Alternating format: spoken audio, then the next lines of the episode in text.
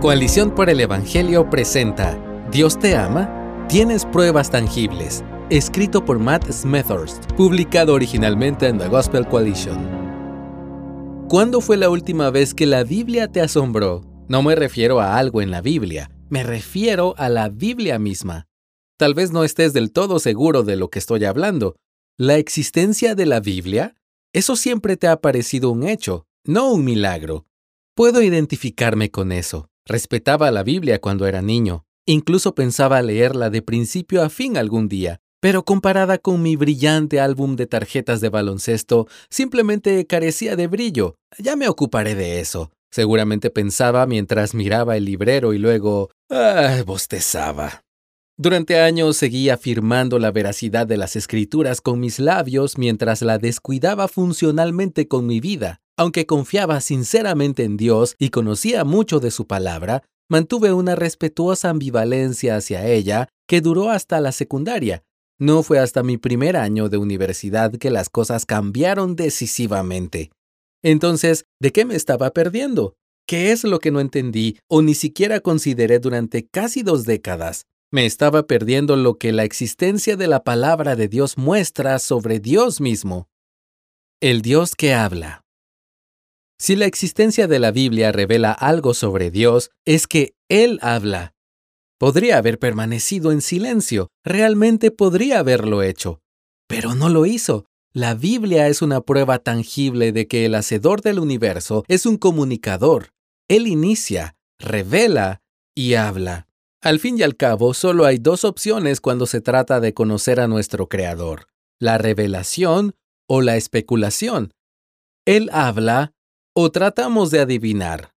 Él ha hablado. Como alguien dijo una vez, el Dios del cielo y de la tierra abandonó su privacidad personal para hacerse nuestro amigo. Eso me encanta. Tu Biblia es como un pase de acceso a la mente y el corazón de Dios revelados. Hasta aquí, todo bien. Pero esto es lo que me faltaba al crecer. Asumí que como Dios habla, yo debía merecer de alguna manera sus palabras, ¿Por cuál otra razón se habría molestado en decir tanto? Pero no solo no merezco escuchar a Dios, sino que soy doblemente indigno de ello. Primero, porque soy simplemente un ser creado. Segundo, porque soy un pecador. Es bastante sorprendente que Dios se comunique con criaturas hechas del polvo. En Génesis 1 y 2, crea a nuestros primeros padres y se hace amigo de ellos con palabras. De nuevo, no tenía por qué hacerlo. Corremos el riesgo de estar tan familiarizados con la historia que, de alguna manera, no nos asombra, ni siquiera nos interesa. Por supuesto que Dios inició una amistad con Adán y Eva, pensamos. Claro que quería que conocieran su amor. Por supuesto que habló con ellos. Eso es lo que Dios hace. Nunca deberíamos dar por sentado que el Creador exaltado se haga amigo de la obra de sus manos.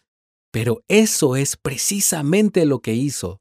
A medida que la historia continúa en Génesis 3, todo se desmorona cuando Adán y Eva escuchan los susurros de una serpiente por encima de las palabras de Dios.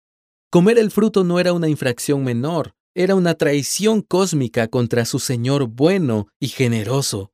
¿Alguna vez has recibido el castigo del silencio después de ofender a alguien? No es agradable. A veces es merecido, a veces no. Aunque Adán y Eva se merecían el máximo trato de silencio para toda la eternidad, Dios inició una conversación, se rebajó a hablar, buscó una relación con los rebeldes, una que requeriría la muerte de su Hijo único para ser reparada.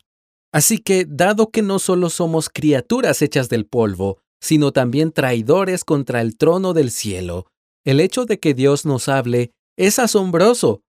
Habría hecho bien en dejarnos solos, hundidos en un océano de ignorancia, ya que somos criaturas, y de culpa, porque somos pecadores. Pero no lo hizo.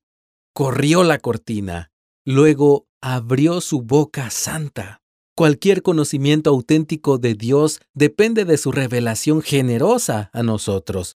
Solo a través de sus palabras podemos descubrir quién es, cómo es qué busca y cómo podemos conocerlo.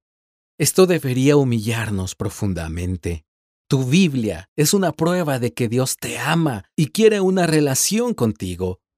No importa quién seas o cuántas veces hayas rechazado su amor, Él sigue avanzando hacia ti, sigue hablándote, sigue haciéndose tu amigo a través de un libro.